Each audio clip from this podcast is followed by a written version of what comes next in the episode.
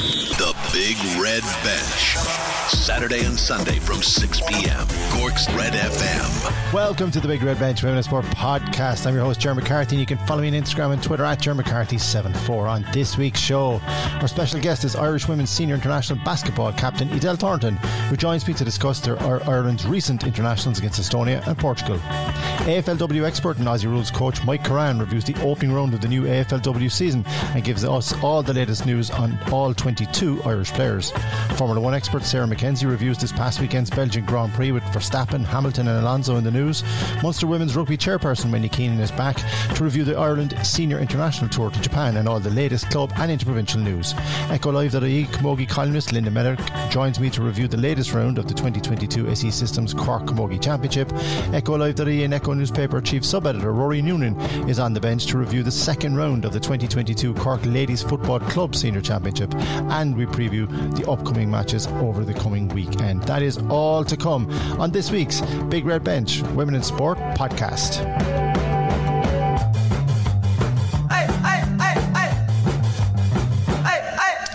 AFLW expert and Aussie Rules coach to the stars Mike Curran is back on the big red bench to review an unbelievably exciting opening round of the new AFLW season 7.0 down under. Mike and I run through every single one of the opening round games, analyse how all the Irish players fared, and predict the outcome of some of next week's big matchups. We also have the latest AFLW Ireland Irish Player of the Year season standings after the opening round of matches.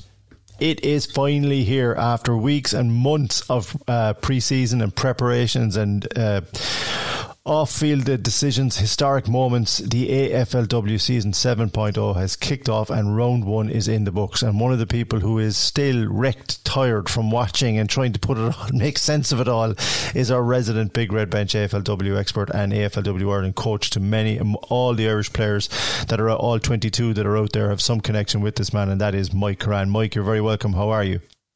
Great, Chair. What a weekend it's been to start off AFLW season seven. That's putting it mildly. Before we launch into the round one recap, something you wanted to mention this week. It's it's not just all action and all excitement. There's a lot of emotion this time around as well for the players and for yourself as well, because this is an historic moment for Irish players playing in Australia. It is, Jerry, and it, look, it's just something that that's kind of started in the build-up, middle of last week, Wednesday night through the weekend.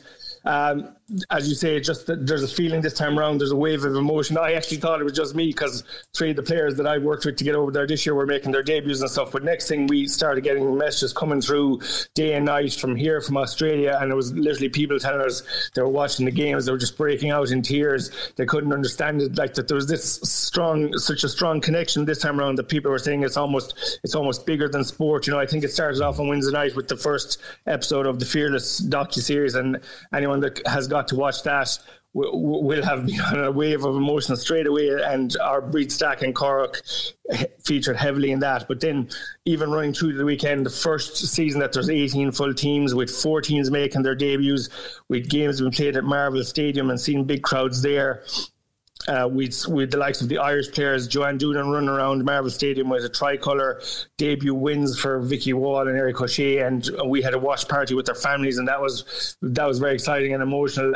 A video from Dunboyne uh, showing support for Vicky Wall that's gone viral yes, uh, here in Australia. You know, it, it, was just from the start of the weekend to the end. Um, there definitely was that feel that, that we've reached a point that's something special and it's beyond sport. And I don't know, it's almost as if it's getting to the core of equality, and there's a wave of emotion and pride and excitement um, as to where the game is at, and, and even more so as to where the game can go in the future. But definitely a lot more people tuning in and enjoying it. Absolutely, and very well said, and absolutely right. I've never known um, a preseason to AFLW, and I have, have a specific interest in it, like yourself. But the amount of people talking and the social media coverage and the trending, it's growing, growing, growing, and it's growing because we've round one in the books, which kicked off on Thursday night between Carlton and Collingwood, and the Magpies coming away here with a big win. Yeah, let's get into it. This, the traditional season opener, Carlton versus Collingwood. This is the seventh season, the seventh time they've met. Carlton have now a winning streak of four games in a row um, against, uh, or Collingwood have won the last four in a row, where Carleton won the first three. So the momentum has definitely swung in the Magpies' uh, favour. The Magpies won by 18 points after dominating territory for most of the game. In fairness, um, despite Carlton kicking the opening goal, they won the inside 50 count. Their forward pressure was outstanding as always. That's one of the hallmarks of their play and this would have been typified by our own Aishling Sheridan who was absolutely brilliant. 14 disposals overall, and she had five tackles as a forward. Um, she does it consistently, season in, season out, and another great display from her. Um, and that sort of forward pressure forces defenders into poor decisions. Uh, so a great win for Collingwood. We didn't see Sarah Rowe this weekend, of course, was serving her one match suspension. And of course, that's slightly unusual in itself in that it was from the last game of last season. So as she mentioned herself during the week, she's had that hanging over for her for four months, where normally it'd be done and dusted in a week. So she's looking forward to be back in action. We've no doubt we'll see her back next weekend in round two, where Collingwood take on Sydney at Victoria Park, and they'll be expected to go two wins from two games at that one. And next up for Carleton is is Essendon next weekend. Excellent stuff, and yeah, you could just imagine Sarah Rowe will be like a spring coil, ready to ready to go. That first tackle, whoever gets it from Sarah Rowe is going to feel it. I can tell you that now. But great to hear that she's uh, she'll be back in action very very soon. On Friday, the twenty sixth of August, uh, Adelaide Crows and Melbourne Demons met, and obviously on this year's roster, Ashling Ailish Considine and Niamh Kelly are on the uh, Adelaide roster, and Sinead Goldrick and Blaine Mackin on Melbourne. Melbourne's lined up, but it was Melbourne um, who came out on top here. 44 26 as expected, Mike? Oh, I, I, don't. I don't think as expected with, mm. with, the with the way that they did it, but definitely wasn't a shock. But I suppose it was a massive win and an early statement and a marker from Melbourne, who avenged their grand final defeat to the Crows last year with a win by 18 points. Interestingly, again, as a side note, the Crows have now lost all their grand final rematches. Every time they've won a grand final, they've lost wow. the rematch their first game of the following season. I don't think they're they're going to get um, read too much into that at the moment yet, but it's more so um, a significant win, I suppose, for Melbourne. They went up to Adelaide. Um, it was the Crows' first time navigating a season without Erin Phillips, who of course has gone to crosstown rivals Port Adelaide. But we saw some of the big name players stand up on both sides. In fairness, the likes of Anne Hatchard from the Crows playing her 50th game. Of course, we had also Tayla Harris playing her 50th game on the other side for the Demons. There was one particular instance where they were involved in one crash of a tackle. It's, it's worth watching on the highlights. Uh, then the likes of Chelsea Randall, the captain, was brilliant as well. But it was really the Melbourne midfield who uh, were brilliant throughout from start to finish, and they suffocated the Adelaide game plan. So a massive win for Melbourne on this one. We had the potential to have four Irish players involved. As it turned out, we just had the one player uh, in Niamh Kelly making her club debut for Adelaide Crows. So great to see her get her debut. She only had a couple of touches uh, across the game and she was on and off. So obviously it's going to take a few games for her to settle into the, the Crows style of play and all that. Ailish Considine didn't feature this weekend. Hopefully we see her across the next couple of weekends. And on the Melbourne side then, Sinead Goldrick is currently sidelined due to a knee injury with a return time of one to three weeks. So she might be back next week. It might be another week or two, hopefully sooner rather than later. Um, but they managed quite fine without her, in fairness. And of course, uh, Blaine Mackin was listed as an emergency player this weekend. So I have a feeling we may see her next weekend for the big clash against North Melbourne. And that game has been moved to the MCG. So what a story that would be if she makes her debut this weekend after kicking a goal there a couple of weeks ago in the practice match. Uh, so hopefully we see her. And that game, of course, is before the Melbourne team and Sydney Swans men's preliminary final as well. So great excitement ahead of that one. Yeah, and what a venue to take it to the MCG, one of the iconic uh, stadiums, not just in Australia, but in the world. And and um, a fantastic advert now again for AFLW by having two such talented teams because the Demons will be taking on a North Melbourne Kangaroos side that are coming off a 40 to 14 win over the Gold Coast Suns and Vicky Wall making her presence felt and Erica O'Shea before, during and after the match um, being very prominent on social media for the Kangaroos, Mike. Yeah, big showing from the Irish players, and this was the one that everyone was looking forward to. Of course, we held a watch party on social media ourselves and we had the Wall family up in Dunboyne and the O'Shea's and Macroom all tuned in together and uh, we were kind of following the game on WhatsApp, and they were asking to explain stuff and what happened there and what was this route, and it was it was brilliant to be involved with the two families and great excitement in both households, of course, and and we also had a video that we mentioned earlier from Dunboyne, a message of support for Vicky Wall, and that's gone viral. There's been TV stations from Australia on asking can they use that clip in their highlights across the next couple of days. So just again a brilliant side story to it all. But in terms of the game itself a massive win for North, a big statement win for them. They were super impressive from start to finish. Uh, no more so than their 250 gamers. So we saw a lot of players playing their 50th milestone games at the weekend. Uh, that was Emma Kearney and Jasmine Garner for Melbourne, who dominated the midfield. We also had three goals up front from their tall forward. Tahlia Randall and Melbourne have three super tall forwards, and they've already proven that they're going to be a threat. Uh, but also, we have a massive showing from Vicky Wall in her first game. She was brilliant, absolutely brilliant. Uh, she had nine disposals in total. She took five marks, so she is going to be a key marking forward, no doubt about it, in her first game. But the other stat that really stands out for Vicky is seven tackles. We wondered would her physicality transfer across to the game, and safe to say it definitely has. Um, so she was on fire for the Kangaroos. We also saw, saw Erica O'Shea playing cro- across the back line. Again, a very a solid display from Erica. Great speed, great ability to cover the ground, uh, already showing great awareness for the game.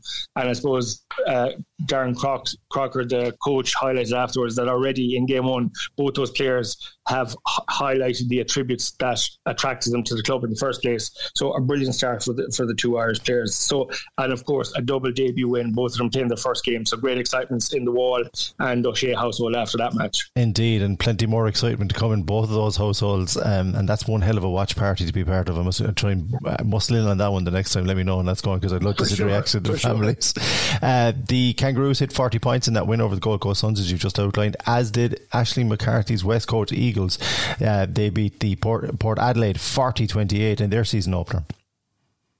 For sure look at before this, the Eagles have never previously won an opening round game in the season, but they did that this time around and they did it in style. They actually came from behind against Port Adelaide, who are probably the, one of the stronger of the four expansion teams, uh, with a strong finish. There were two goals down at three quarter time and went on to win the game by by 12 points, scoring four goals in a row in that final quarter. And that was all kick-started by Aisling McCarthy, who was absolutely brilliant this time around. Bear in mind, she just back from injury as well she was actually named the best on ground. She had 18 disposals. She kicked that goal, eight tackles, and she was all over the place. She was doing a shutdown job on Erin Phillips, one of the biggest stars in the game. Yeah. And she held Erin Phillips, so I think it was 10 disposals, which is her lowest disposal count in the last three or four seasons um, ever. So brilliant from Ash Mack. Um, and it just shows that when she's on form, she has the potential to be one of the best players in the competition. Her goal is already nominated for, for goal of the year for round one. Uh, she was the best on ground um, for the Eagles, and we have some more news on her towards the end of the podcast as well. But absolutely brilliant, great to get the win. Next up, uh, Port Adelaide play against the Bulldogs at Adelaide Oval, and Eagles head to Queensland for Gold Coast Suns, and they'll probably fancy themselves for a second win there against the Suns as well. And what a start that would be to the season for them. Indeed, it would be, and a very powerful performance, as you said. And speaking of powerful performances, St Kilda, uh, who have got Clara Fitzpatrick and Grace Kelly on their roster for this coming season, uh, putting up 56 points in their defeat of the Sydney Swans, a historic game for Sydney, but a big win for St Kilda, as expected, Mike. Yeah, it was a historic game for for the Swans. Their first um, AFLW game ever. Of course, it was home in North Sydney Oval. Um, they were they were impressive in the first quarter, riding the wave of emotion. But from the first quarter on, I think St Kilda kind of dominated the game. Kate Shierlaw kicked four goals for them up front, and that did the most damage. Um, of course, uh, we had in terms of the Irish involvement, Clara Fitzpatrick back after two seasons away due to visa issues and an ACL injury. She made a number of important intercept marks. She's going to be a key defender for St Kilda. Um, she had 11 disposals across the game. Um, very impressive. Great to see her back in action. Uh, Grace Kelly didn't play this weekend. Will we see her back? Possibly. Um, her prognosis is also another week or two. So hopefully in round two, uh, if not the following week. Excellent stuff. The headline act on Saturday night late, of course, was moved to Marvel Stadium. Such was the interest and such was the excitement about the first ever um, clash between Essendon and Hawthorn in such a magnificent setting for the AFLW. It was the proper headline act to have as the two best teams, an age old rivalry. Um, obviously, this season, Irish interest for Essendon with Joanne Doonan and Megan Ryan on the roster, while Hawthorn will have uh, Aileen Gilroy and Áine McDonagh uh, from Galway as well. But uh, in the end, it was Essendon who the Bombers running out by 26 points uh, here with 53 to 27. But I guess whatever about the result, Mike, the occasion and the fact that it was such an important moment for AFLW, um, it delivered, and that was the big thing. It definitely did. Look, it was the expansion of the or the battle of the expansion teams. It was the battle of the great rivals. They did a promo video before the game where some Hawthorn greats left messages of support to the team. Everybody is aware of the Big Dipper, Robert DiPierdomenico from the international rules going way back. Yes. And in that message, he said, Remember what we like about Essendon? Nothing. So this rivalry runs deep. Uh, but look, when it came to the action, then obviously it was great to see the two players run out or the two teams run out onto Marvel Stadium. The Bombers were the better team for most of the night. 14 of the Bombers team had previous AFLW experience against nine of the Hawthorn team, and that just started to show a little bit in terms of the Hawks' decision making around the ground that let them down a little bit at times, but still a very solid start for the Hawks. And of course, um, the Irish involvement on the night then we saw Aileen Gilroy club debut for Hawthorn, she continued as she left off. She had nine disposals and there were nine kicks. So no change there from her kangaroo days. Get it on the boot. And one of those um, led to one of the highlight goals for the night as well. Um, Joanne Doonan then on, on the other side, an amazing story for her and amazing images of her, as we touched on earlier, with the tricolour at Marvel Stadium at the end of the game. What a personal jersey, journey she's been on. Uh, a solid performance as well for Joanne. Eight disposals for the, for the night. Um, and delighted to, to get the win. So, yeah, it was the battle of the expansion teams.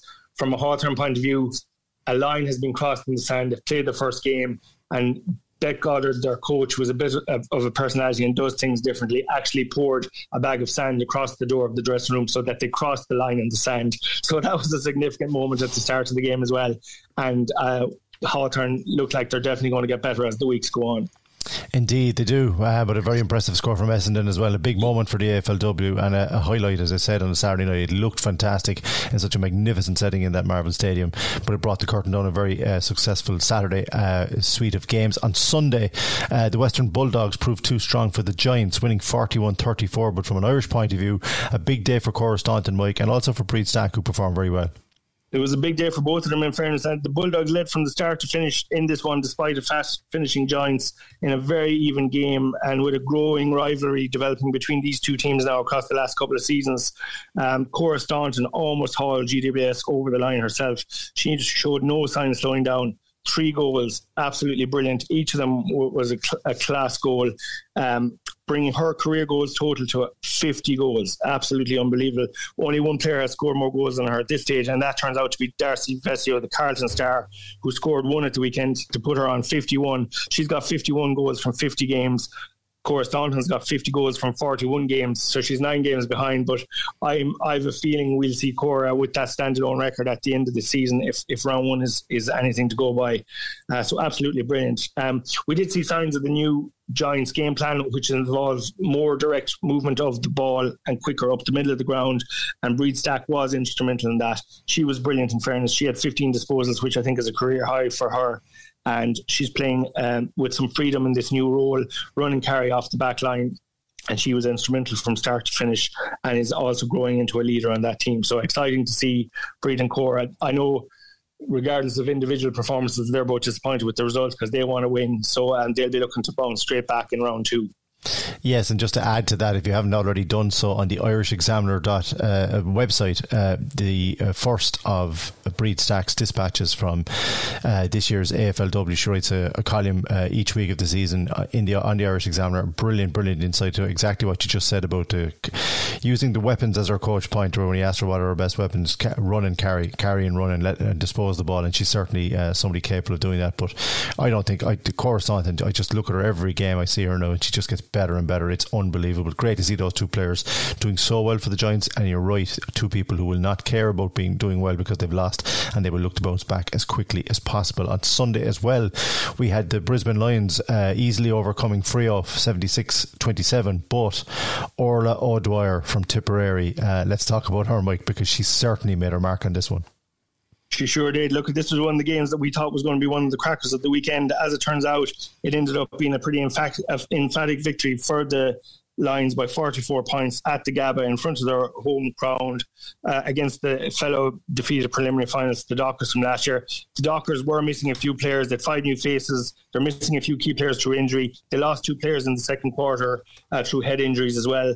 That's not an excuse. From then on, the Lions just outgunned them. And the main reason for that was Orla Dwyer, who was simply brilliant again. Just remember, she's only returned to physical contact two weeks ago after a, a shoulder surgery. Wow. So she, she's only been back in physical contact for two weeks, and she produced a, a display like that 20 disposals, two brilliant goals off her left. Um, tackles, she was everywhere all around the ground.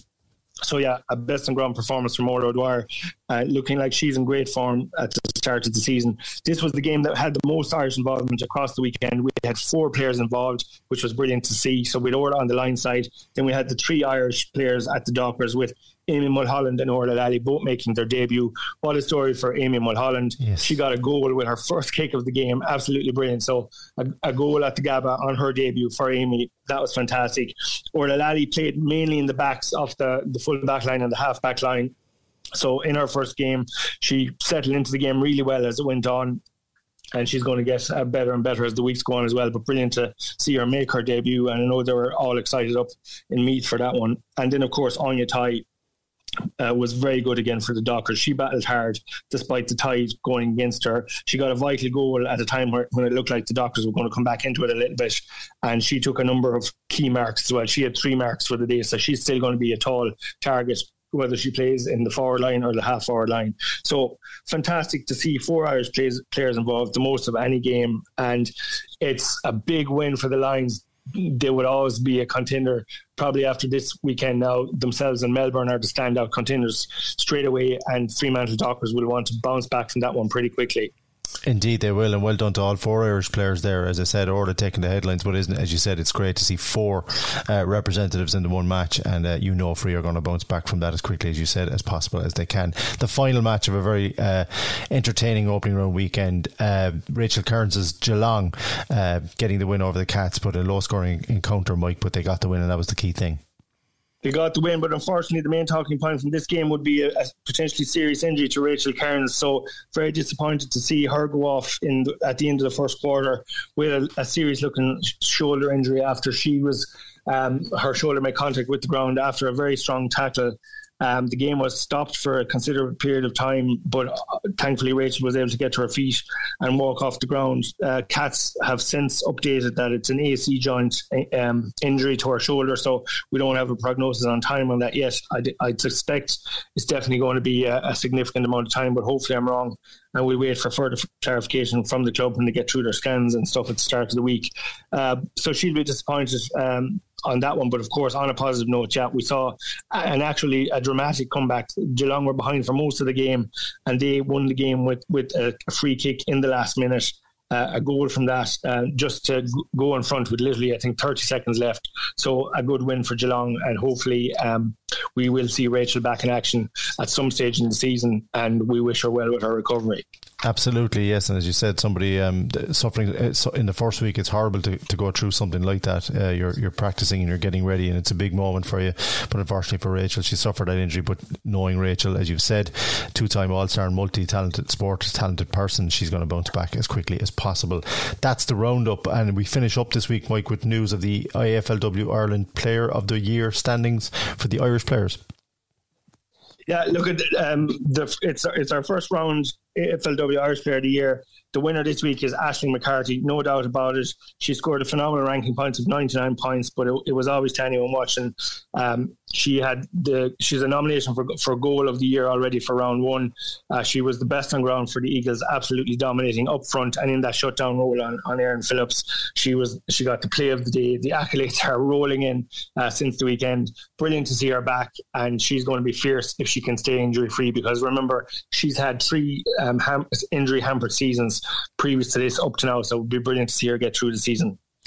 Excellent stuff. Round one is in the books. Uh, so much to talk about, so many talking points, and we'll be looking ahead and reviewing, obviously, round two, which takes place this weekend. Lots of Irish interest once again, but for now, Mike Curran, it's great to have it all back. It's great to be talking about AFLW, and we look forward to talking to you again on the Big Red Bench next week. Definitely, Jared. And hopefully, we'll see another few um, debuts from some of the Irish players this weekend as well, uh, which will add another layer of excitement to it. But yeah, roll on round two. The Big Red Bench. Saturday and Sunday from 6 p.m. Delighted to have Ireland's senior women's basketball team captain Edel Thornton from the Singleton Super Value Brunell Club in Cork joining me once again on the Big Red Bench to review Ireland's recent doubleheaders against Portugal and their two big wins over Estonia. Edel also looks ahead to Ireland's FIBA Eurobasket 2023 qualifiers against the Netherlands and Czech Republic and the pre-season ahead of the new Super League, which is imminently upon us. Uh, now we're delighted once again here on Cork's Red FM's Big Red Bench to welcome back the Irish senior women's basketball captain, Edel Thornton, um, who's been very, very busy with the Irish international team of late. The last time we spoke, Ireland were coming off a fantastic two-game series, Gotham Drywall series, uh, victory over Estonia. Since then, uh, which is what we're going to talk about with Edel today, they have been in Portugal uh, against a high-ranked Portuguese team, uh, Portugal series, two games in two days to find out how that went and what they got out of it. First of all, let's welcome Edel. Edel, how are you? I'm great, uh, Jared. Thanks for having me. Yeah, great to have you back on. We really appreciate you uh, taking the time to speak to us. Um, when we last spoke, uh, we were coming off, as I said, Ireland were coming off a very, very impressive two game, two games, uh, two victories over Estonia. In Portugal, the results went against Ireland uh, in that you lost both games. But there's a bigger picture here. I'm sure that you you're e- eager to tell me about, and that is the fact that this Portuguese team is much higher ranked than Ireland, and we're clearly a very, very powerful unit. Uh, yeah, um, I suppose going into the trip, we all knew that they were ranked higher than we were, but we were very uh, ambitious in going there, and we were hoping to get the win. And to be honest, we could have definitely gotten a win in one of the games, 100%. Especially that second one there, yeah. we we went on a couple of runs and we we brought them within six and, and within four a couple of times. So we definitely could have gotten we could have gotten the win. Um, and that Portugal team, just to give a I suppose an idea of how high caliber they were actually beat Bosnia, who are going to the World uh, Championships in September. So, like, we definitely put it up to them. So, as a high caliber team they were, we did really, really well. Like, Yes, and the box score from that particular match backs up exactly what you're saying. I mean, a slow start, which is, I think, something that you'd, you'd be quick to admit in your coach. James Weldon was very quick to admit, look, the slow start kind of cost you in both games, but you bounced back yeah. from being 17 9 down, you bounced back to just 36 26, then 60 43, and you only lost out by 10 in, in the end of that second game. And as you said, on, on a couple of occasions, more than a couple of occasions, you went on a decent scoring burst. What kind of confidence does that give, not just somebody like yourself, but the the younger players that were part of the Irish team um, to know that they can mix it with one of the best teams in Europe? Oh, I, think it's huge for us. Um, and to be honest, as a whole, we're quite young, so it's, it's such a boost for us to kind of really put ourselves up against the best and not be not lose by a lot. I think that's that's the big thing for us is to actually understand how good we can be, and those those scoring bursts can happen for longer for us. And I think if the more we play these big and high ranked teams, the better we'll get at kind of leveling out scoring bursts and not having them come in sporadic moments and be able to play for a longer period of time at that level um, and to be able to defend and not let the other team score an awful lot because I, I suppose that's what happens to us against Portugal. Like we'd go on our run, they'd go on their run, but we let their run be longer than ours. So I think it's it's a real learning curve for the younger girls just to know that like we need to cut off their bursts a bit a bit quicker and kind of have ours go on for a bit longer. So we will get there. And like James has been brilliant and getting us these high caliber games like has been really, really beneficial for us as a team. Yeah, and it's clear to see that even from his own comments and from the way you're speaking there. Going up against these better teams is going to bring you all along. But one thing I was mm-hmm. interested mm-hmm. in asking you, Edel, because you've played and you're a captain of the, you're an international captain. It's one thing to go toe to toe with these teams and out, try and outshoot them and try and get your defense and your shape right. Talk to me about the physicality and the difference in the physicality at international level, at international level against this kind of a Portuguese team, as an example?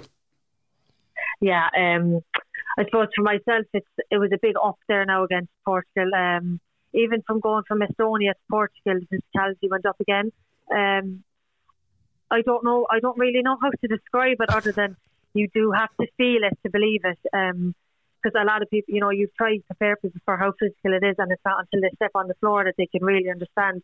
But like, just the simple thing of me moving to get into position for an offense, you're not allowed. you know, those, they won't allow you to just walk past them and set the screen, or they won't allow you. They won't switch off for a second, so you don't really. Um, you can't switch off either. So the physicality is constantly, constantly there, and wherever you go on the court, like the girls inside are getting bumped around, whereas we're getting physically bumped on the outside as well. And I suppose um, just in, in basketball terms, like there'd be an awful lot of like post to guard screens, which would be like bigger players to smaller players. And sure, their bigger players are much bigger than what I'm used to facing on a weekly basis in the Super League. So like getting hit by them is an awful lot different than getting hit by a big girl here. Like, but you know, it's something that we have to get used to. And I think the younger girls coming up will be used to it because they've they've played at that level for longer than some of us. Yeah, and that's very interesting the way you're describing it there. I mean, it's obviously something difficult to describe. You have to actually get physically hit, I would imagine, yeah. as you said, when you're trying to, yeah. like, the screens are coming up and then you go, whoa. Um, but that's yeah. the experience. That's the kind of thing that young Irish international basketball players, if we're going to progress and we are going to progress, these are hugely important uh, experiences to have, albeit, like, you know, it's in a challenge kind of environment. It's not in a, a qualifier con- environment. But I would imagine you will take, you, it's obvious you're going to take a lot back from th- those four games into the Super League, and everybody else that was on the Irish team is going to do the same now. Oh yeah, definitely. Um, I suppose we all spoke as a team, and like when you're in that environment, you're so motivated to be better. And we're going straight in after the international window now, back into our clubs for pre pre-season. So everyone, I know I came in and kind of, you know, I, I kind of explained it to the girls of how high a level we have to play this year in the Super League for our for our national teams to do better. Like, and it's it's not just for the national team. It's for everyone in the country, I suppose. And if we can play at a higher level and we can all go back to our clubs and make sure that our clubs are playing at that level, it's only getting better. Like, and it's, I just, I'm watching the under 16 girls play Serbia here and, you know, they put it up to them and it's just amazing to think that a few years in the turnaround that we're, we're competing against some of the best countries in the world at on under 16s Europeans. So just for those girls to be competing at that level all the way up and then they can get to Super League and bring that physicality to Super League as well. It'll, it'll be really interesting. Indeed, it will. You mentioned the Irish under 16s, an absolute heartbreak against uh, yeah. uh, Bosnia Herzegovina. For people who don't know, in the, in the FIBA under 16 Women's European Championship, they fought back unbelievably well, only to f- suffer late heartbreak in the final quarter. But that experience mm-hmm. and those players, like similar to the senior side, and you make a very good point, when the senior team gets these experiences against Portugal and the boost of the victories over Estonia, it clearly rubs off on the other age groups. And we don't we don't have time to go through all the age groups, but the under 16 in particular, yeah. like to come, like to lose 60-55 to Bosnia Herzegovina for people in the know in yeah. women's basketball, that is an amazing performance and a fantastic result, and sets them up hopefully for when they go up against, um, you know, uh, bigger and better opposition as time goes on. Yeah, exactly, and I suppose those girls will. I suppose the core group for them will probably play under 18s and under 20s and then filter into the Super League. I mean, the senior team. So, like, I, they're getting these experiences so young, where some of us missed out on that age.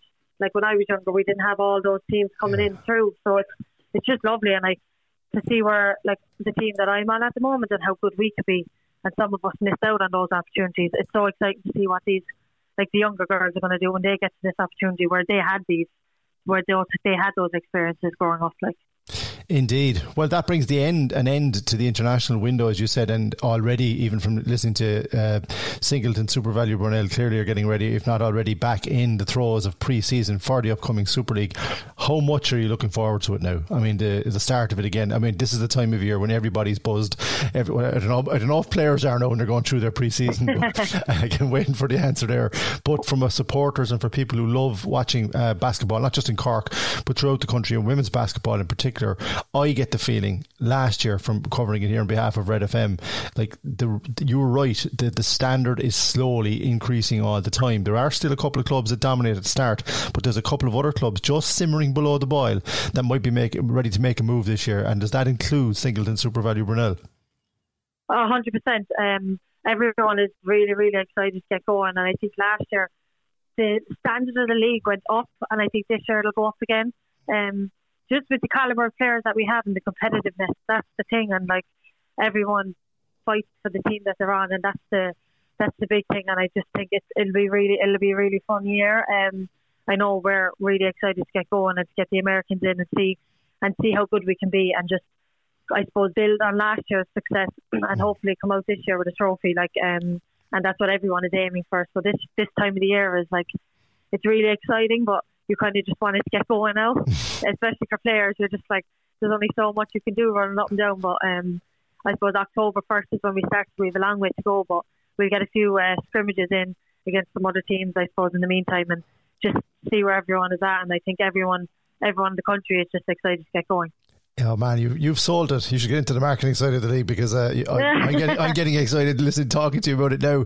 But um, October first won't be long in coming around, um, yeah. as you know. But uh, listen, uh, Irish international senior basketball captain Edel Thornton, thank you so much for taking the time to join us here on the Big Red Bench. We wish you well uh, and Singleton SuperValu Brunell in the preseason, and we will be talking to you and uh, a lot, a lot, a lot of more uh, Brunell players as well as the season progresses. But once again, thank you very very much for your time. No, thanks, Amelia. Thank you. The Big Red Bench. Game on. Saturday and Sunday from 6 p.m. Cork's Red FM resident Formula One expert Sarah McKenzie is back for another weekly segment reviewing all the latest F1 news. We have a full review of the Belgian Grand Prix, Lewis Hamilton versus Fernando Alonso, Max Verstappen and Red Bull supremely dominant at Spa, George Russell taking it to the Ferraris and almost coming out on top, and Sarah also has all the latest news on Oscar Piastri and Daniel Ricciardo. It's that time of the week again here on the Big Red Bench where we talk Formula One, all things Formula One, and we will. Uh, the core of what we're talking about this week, obviously, is a review of this past weekend's Belgian Grand Prix. But before we talk to our resident Cork's Red FM Formula One expert Sarah McKenzie, I'm going to read her a quote and see what she says about it. And the quote is, Sarah, we had a mega start. But this guy only knows how to drive and start in first. Uh, why does he close the door? I just don't understand. That quote is from Mr. Fernando Alonso about uh, Sir Lewis Hamilton, uh, taking him out in the first corner of the Belgian GP, this, or trying to take him out at the first corner of this weekend's Belgian GP, uh, and then ending up, unfortunately, from uh, McLaren's point of view, and Hamilton having to retire. Um, we'll talk about the aftermath of those quotes afterwards. But as a card carrying member of the Sir Lewis Hamilton fan club, your, your, your reaction to Alonso's statement? I think the same as a lot of people. I I heard it and it took me a second, and I was like, "Oh, that was rather personal."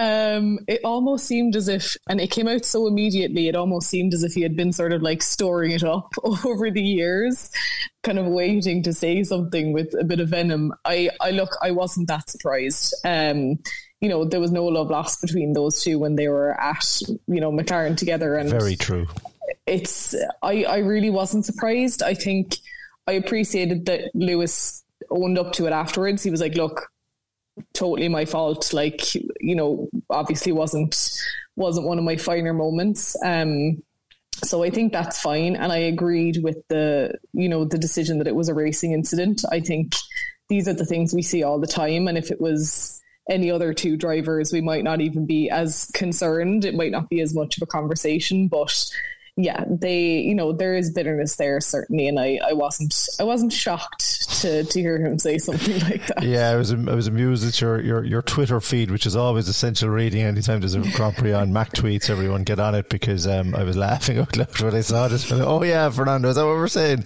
Because this, this guy is, is the guy that's looking at Hamilton after he left, left McLaren and kind of going, or Mercedes, whatever, and going, that could have been me. I mean, obviously there was a lot of things went on and he had to move on, but like it could well have been him with a few of those world championships. So I, I, I understand the kind of grating nature of Formula One drivers. It's very much they live on an island. It's all about them. Um, but it was just so funny to hear those those, those comments at the time. And I thought even funnier uh, as ever. Hamilton was magnanimous afterwards, admitted it was his mistake. But on Sky, then they told him what Alonso said. He said, "Well, I haven't heard what he said, so no, I'm not going to go and talk to him. No, if that's how he feels." So it's like, "Oh, lads." Uh, yeah. we need to drive to survive series just for these two. Um, that was one incident of uh, of a race dominated uh, throughout the weekend from start to finish, qualifying, and even though he was at the back of the grid, Max Verstappen and Red Bull completely and a little bit too dominant for my liking. I'll explain why in a, in a sec, Sarah, but um, you, you can't take it away from Red Bull and Verstappen. What a race from where he came from to win it, fully deserved. 100%. Um, a lot of the drivers even even after qualifying, when they knew he was starting 14th, an awful lot of the drivers were basically saying, look, he's going to win it tomorrow. Um, you don't typically hear that level of sort of, uh, you know, it's like a pre-defeat. Like they're mm. just expecting, you know, they just they understand and they accept how how much strength he has this year. And I think I do agree as well, though, that it kind of got a bit boring. I think like the middle stint of the race, unfortunately, there was very little happening. We had a couple of really great overtakes from Esteban Ocon. Um, you know, Sebastian Vettel drove a good race, but I think by and large, it was the Max Verstappen show. And it, you know, we've we've had this with dominant drivers in the past. Like obviously Lewis being the most recent one, we had it with Schumacher. Like it does get to a point where the inevitability spoils the entertainment mm. a little bit. Um, at least at the front, which I suppose is then when you start looking further back. And nothing wrong with it, just that, you know, we're in one of those periods where he is do- very dominant and Red Bull seem to have just, you know, the, the secret sauce and, uh, and, you know, they're, they're certainly not going to back off. No, they're not. When you see him, uh, Verstappen, like slicing through the, the entire race, through, through the field, and coming up behind mm. Perez, his teammate, and going on the radio after less than a lap, going, lads, what about the time here? Are we wasting time? Which is basically, my teammate is slow, get him out of my way. And then it happens, yeah. you're kind of going, okay. And he finished 18 seconds ahead of Perez in the same machine, having come from the back of the grid. No, he's a fantastic driver. He's, I think you would agree with me, and you would have seen it with Hamilton, and I would have seen it with Schumacher, in the early days. He's finding his groove. Last year was a battle right up until the final corner, the final lap, and it was a lot of stress and a lot of hassle. This year, he's so far ahead. It's a question of when now, not if he's going to win this Formula One championship. He's coming into his own, and he has, as you said, the best machine uh, under him to do that. And when you hear Toto Wolff talking about, you know, we'll be announcing what's happening with next year's car, and Hamilton looking forward yep. to next year, and there's still so many races to go. It's kind of go, okay, here we go. This this is this is his championship to lose. Now he's not going to lose. It's a question when he win it, but you got to give him credit because you still you might have the equipment, but you still got to drive it over the line first.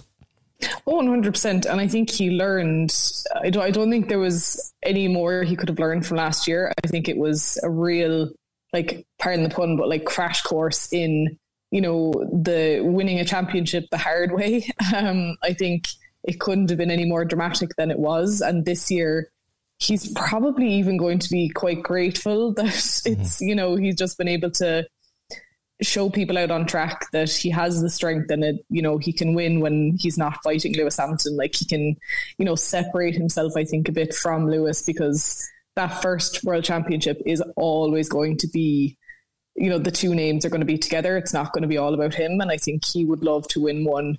And based on his performance so far, would deserve to win one that is just solely about his performance. And I do think I hate to say it, even though we're so, you know, there's still so many races left, but I, I do think it is probably inevitable at this point. Indeed. I don't think you need to hate to say it. I think everybody kind of knows it now at this stage, but as you, I think that's a very good point, actually, that he deserves to win one in a commanding fashion because every world champion that has preceded him has done that.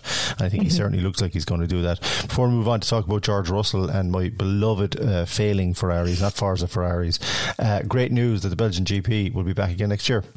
Yes, thrilled. Um, they literally announced it just before uh, the kind of race build up, which was good timing. I think, you know, a lot of excitement around that announcement. And then, as we said, maybe not the most exciting race to back it up, but you know, Spa has produced some of the best races of, you know, Formula One history and, and hopefully it'll continue beyond next year as well. Um, kind of TBD on that, but I feel mm. like even if they were renewing it on a yearly basis, I think people would just love to, to see it stay on the calendar.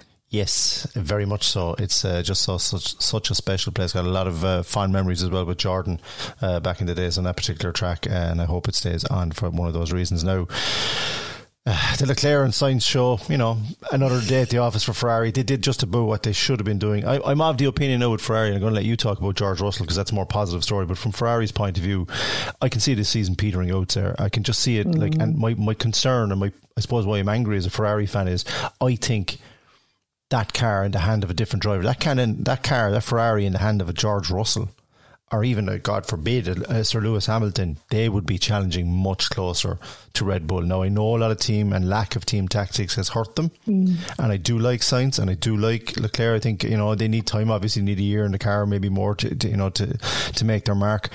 But the, I just think a more seasoned driver, a more composed driver, and one of those cars would have Ferrari a lot closer to the front. That's just what I'm getting at. I'm going to disagree, and I think it's. I at the beginning of the year I would have agreed with you. Like up and down seemed to be a lot of it seemed to be down to to the drivers, but some of the team radio yesterday was just, I mean, phenomenal. They were basically asking Charles Leclerc to write his own strategy as yeah. he's out there driving at 300 kilometers per hour.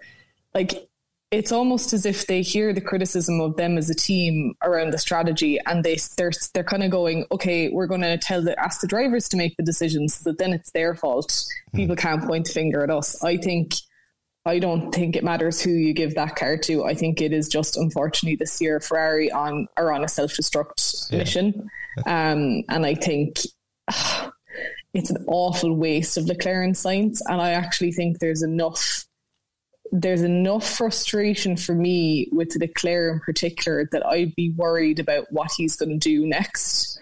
I don't mm-hmm. know, you know, obviously the Ferrari is kind of the gold standard, you know, historically of Formula One. And I think every driver at some point would love to drive a Ferrari, but is this another Sebastian Vettel situation? Mm. Um, you know, I really hope not, but he is, he's really fed up.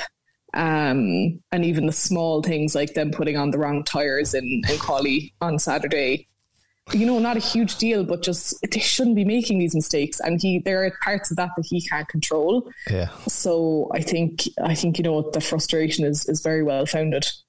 Yeah, I I would. It's hard to disagree with that assessment. To be fair to you, yeah, I just I just uh, and uh, of all the Formula One teams in the paddock, the one that is most self conscious since Jordan about its image is Ferrari because it's mm. just they're not going to win the world championship, but they better damn well look good uh, when they're at, at, all the different tracks. And I just I just wonder because like let's talk about George Russell because again mm. overshadowed completely again this weekend with Max's fantastic run and rightly so. Max deserves the headlines and Sergio Perez coming in second, but like once again you've talked about him and I've talked about his consistency, and he took it to the Ferraris this weekend. He really did. I mean, I think he was very unlucky actually not to get that third place on the podium. I think tire strategy just about mm. saved Sainz. You know, Russell was about two seconds off Sainz for kind of the last five to seven laps, and then he was told that he had to back off a little bit to save the car, and he did give it one last push, but he only had two laps, and at that point, you're not to, he just didn't have it in him. Um, so I think, you know, again, just outperforming both the machine and the expectations. And I think huge credit has to be given to him for that. And I think, you know, I would really love to see him in something. I mean, we did briefly last year. I would really love to see him in something that is actually capable of getting results because he 100% has the ingredients to get there. He just needs the right car underneath him. And as you said earlier, Mercedes have basically given up on this year's car and they're already looking at 2023. So let's see what they're able to, to pull out for him. Indeed, very interesting. We're looking ahead already to 2023. Let's do the preview next week. Um, Piastri, yet again, yes. he's trending and he's trending on our on our on our weekly chat as well because the Alpine case, as we record uh, this podcast today, is due to go uh, to court, wherever the, the equivalent of the mm-hmm. CRB is. Um, your take on this because um, there's talk now as well. You've mentioned uh, pr- just before we started recording, Pierre Gasly's name is being mentioned now as well. So where are we with Piastri, and and what is the likelihood of what's going to happen next, in your opinion? Yeah, I think he really might have made a huge mistake. Um, I think he may end up in a scenario where he doesn't have a seat next year, potentially. I think that Alpine, uh, all they're really looking for from this scenario at this point is compensation, in my opinion. I don't think they're concerned about keeping him at all. I think that relationship is sort of the bridges have been burned there too much. And interestingly, Daniel Ricciardo in an interview said that he has been getting lots of calls up and down the pit lane. So, you know, it's still silly season. There is still time for um, for all these seats to be filled. And I just don't know if Piastri is going to be in one. Um, as you said, Pierre Gasly is a, is apparently in advanced stages talking to Alpine. I think he has had obviously a, roughish time, you know, in, in the kind of Red Bull family, and Helmut Marko has been out trash talking all of his drivers except for Max over the last few weeks. So I don't think you know, nobody's really safe in that environment. So I'm not really surprised he's considering, you know, getting out of there. Yeah, I, I just, I'm kind of laughing because I know we're going to be talking about Piastri again next week, irrespective mm. of what happens with this. It is sad though, because like, I think he just got a little excited and he just, you know, ill-foundedly put stuff out on that he shouldn't have into the ether and look what's happened to him now. And you mentioned Daniel Ricciardo again, confirming that he's receiving a lot of interest from a lot of teams. It's funny that Daniel is the only one saying that, but then I just have my doubts about Daniel because, um, you know, everyone likes him. He's a great guy. He's a very, very good Formula One driver. But I think the lack of performance, shall I say, mm. from the driver this year, up uh, really surprised McLaren to the point you know the McLaren bosses are talking to their bosses going lads I don't know I don't know if you're going to take mm. this guy on like you know who else is out there I think is you know it's it's sad to see it because his confidence is shot and obviously when he was in a good car in a Red Bull he, he showed exactly what he could do um, but I, I'd be more worried about Ricciardo than I would be about Piastri right now to be honest with you just just my take on it um, because unless he does something spectacular in the last five or six races and he's got to he's absolutely got mm. to mm. um, starting with the Dutch Dutch Grand Prix next weekend. Uh, you know, this is a guy that could be very, very quickly forgotten, and we could see him in another, you know, I don't even know, IndyCar, or something else like that. I, I don't know.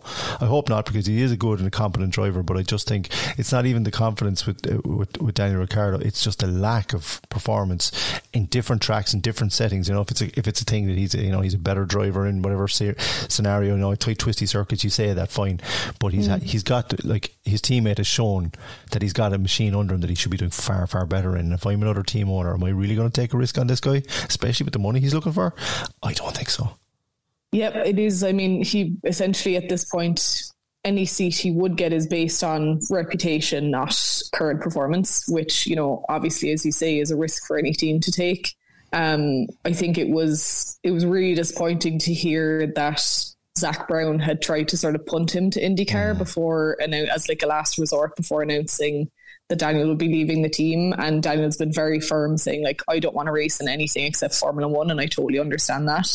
It's a, it's a really hard situation to kind of get to the bottom of because one person will say one thing and then, you know, someone else will say something else. And it's, as with many things in Formula One, it's a lot of smoke and mirrors. Mm. Um, you know, Sebastian Vettel was said very emphatically over the weekend, like I think McLaren have failed to extract Daniel's potential, which is, mm. You know, a stance that not many people have taken. So it's just it's uh, it's a big mystery. It really is, and I think, as you say, it would be a shame for him to go. But at the same time, I wonder would a year out do him good? And potentially come back revived. The only thing is, it's extremely difficult to do yeah. that. Um, it's very, very difficult to do that. So we'll have to wait and see. But I think there's a lot more to come out of that scenario. Yet. We're going to have our Daniel Ricciardo slot every week, I think, from here on in until something finally happens. Uh, just finally, obviously, this weekend is the Dutch Grand Prix. We'll have uh, all the review of that on next week's uh, show in terms of the drivers' standings and the constructor standings. I'm not even going to bother. Look, Max is way out in front in the drivers. the constructors is nearly over. You know yourself what's going to happen happen over the next few weeks. Yep. It's a question of maybe we'll focus on who comes second and third because that is interesting in the mm. midfield as well where teams finish. But uh, for now, just to say, if you don't know, uh, it's a great season for Red Bull and a great season for Max. They're way out in front. Um, all Dutch next week. We'll be talking and reviewing how uh, Max gets on his home GP. Probably going to win it He'd be the favourite to do so. But in the interim, Sarah, where can we find you across social media? Yep. So as you mentioned earlier, I'm Mac tweets underscore on Twitter. I'm Mac Graham underscore on Instagram. And if you search Sarah McKenzie F1 on YouTube, you'll find me there as well. Excellent stuff, Sarah. We'll talk to you again next week. Thank you. Thanks, Ger. Missed the show? Grab the Big Red Bench podcast at redfm.ie. Cork's Red FM. Our regular rugby contributor, Wendy Keenan, is back on the Big Red Bench this week to talk about the Ireland women's second test loss to Japan and the positives from an historic tour. We have news of Munster women's under 18s narrow loss to Connacht and the start of the new senior 2023 women's AIL with Ballincollig and UL Bohs in action this coming weekend. Uh, another hugely busy and hectic seven days on the international and the interprovincial and shortly on the club scene for Munster Women's Rugby. Delighted to be joined by the chairperson of Munster Women's Rugby once again, Wendy Keenan. Wendy, you're very welcome back to the Big Red Bench. Hi, Jared. Delighted to be back again. Thank you. Yes, and thank you very much for organising last week's uh, interview with Irish international Maeve Og as well, O'Leary, because we got a big reaction to that. A lot of people were very uh, enjoyed it, and uh, a lot of that interview was played actually on the weekend on the Big Red Bench as well on the radio. Uh, such was the positivity surrounding it. So uh, very, very good to hear that Maeve had such an effect. And I'm sure she'll be delighted with her social media and her marketing skills, and she'll be building on that. But so thanks to her. Um, we start this week with news of the under 18s, the interprovincials, and losing to Connacht but putting in a decent performance, Wendy? Yeah, I mean, a, a, disappointing, I suppose, start for the girls, despite going um, 7 0 up. Really, I suppose the team just never got going. Um, Connacht were very industrious and they just got the upper hand, really. And, you know, for us, we have a young side. Um, hopefully, they've learned from the experience and they'll come back even stronger this week. Um, you know, but some positives to take away. Um, Ellie McInerney scored two tries. One was an intercept try, and one try from a crossfield kick which was great to see. And a lovely try scored by Neve McCarthy, who had a pick from the base of the scrum and attacked down the blind side to score um, another try. And um, I suppose young Katrina Finn converting two of the two of those kicks. Katrina's actually only 16 years of age, and she's already featured for the Ireland Sevens. You know what I mean, and under 18. So we're very young talent. You know what I mean, being brought through. Um, this Saturday they'll face Ulster, who were I suppose they were comprehensively beaten by Leinster at the weekend. Um, we love to see lots of support there. Their three o'clock kickoff in Musgrave Park. Look, hopefully it's a learning curve for the girls. Um, you know, we've been here before where, you know, we've had young teams beaten at the start of a campaign um, and come back even stronger from it and go on to win an interpros. And for us, we're hoping that that will happen again this time. Um, so as I say, uh, Ulster next weekend, Leinster the weekend before, and lots of learning to take away from that game. Yeah, and as you said, like the age profile of these players, it's it's very very early in their careers along the pathway, hopefully to international rugby for a few of them at some point. Um, irrespective of the result, is is is it too kind of cliches to say look what they get out of these matches, especially when they're playing similarly talented girls of the same age at interprovincial level, that you can't really put a price on that. The tackling, the the speed of the game is obviously a big step up from club it is. It, it is a big step, and you know, I suppose I've spoken about you know the campaign that they've had all summer in their summer program and what they've learned from that. I suppose it's bringing it all to fruition and bringing it all together is the hard part.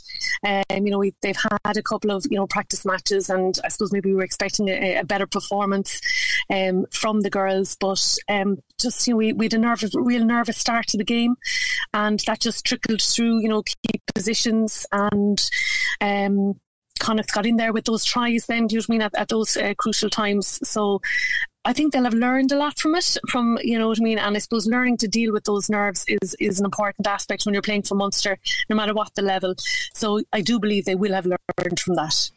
Indeed, and let's hope uh, for bigger and better things for that particular group of players. As you said, playing Ulster at the weekend in Musgrave Park. Hopefully, a bit of a crowd can get down there and support them on their way. Um, we are at, believe it or not, I can't believe it when you said to me before we started recording, but we're at the point where the 2022 women's AIL season is ready to go. Um, big, big excitement for a lot of the clubs involved, obviously, this coming weekend, and two in particular that we've uh, interest in here in Munster.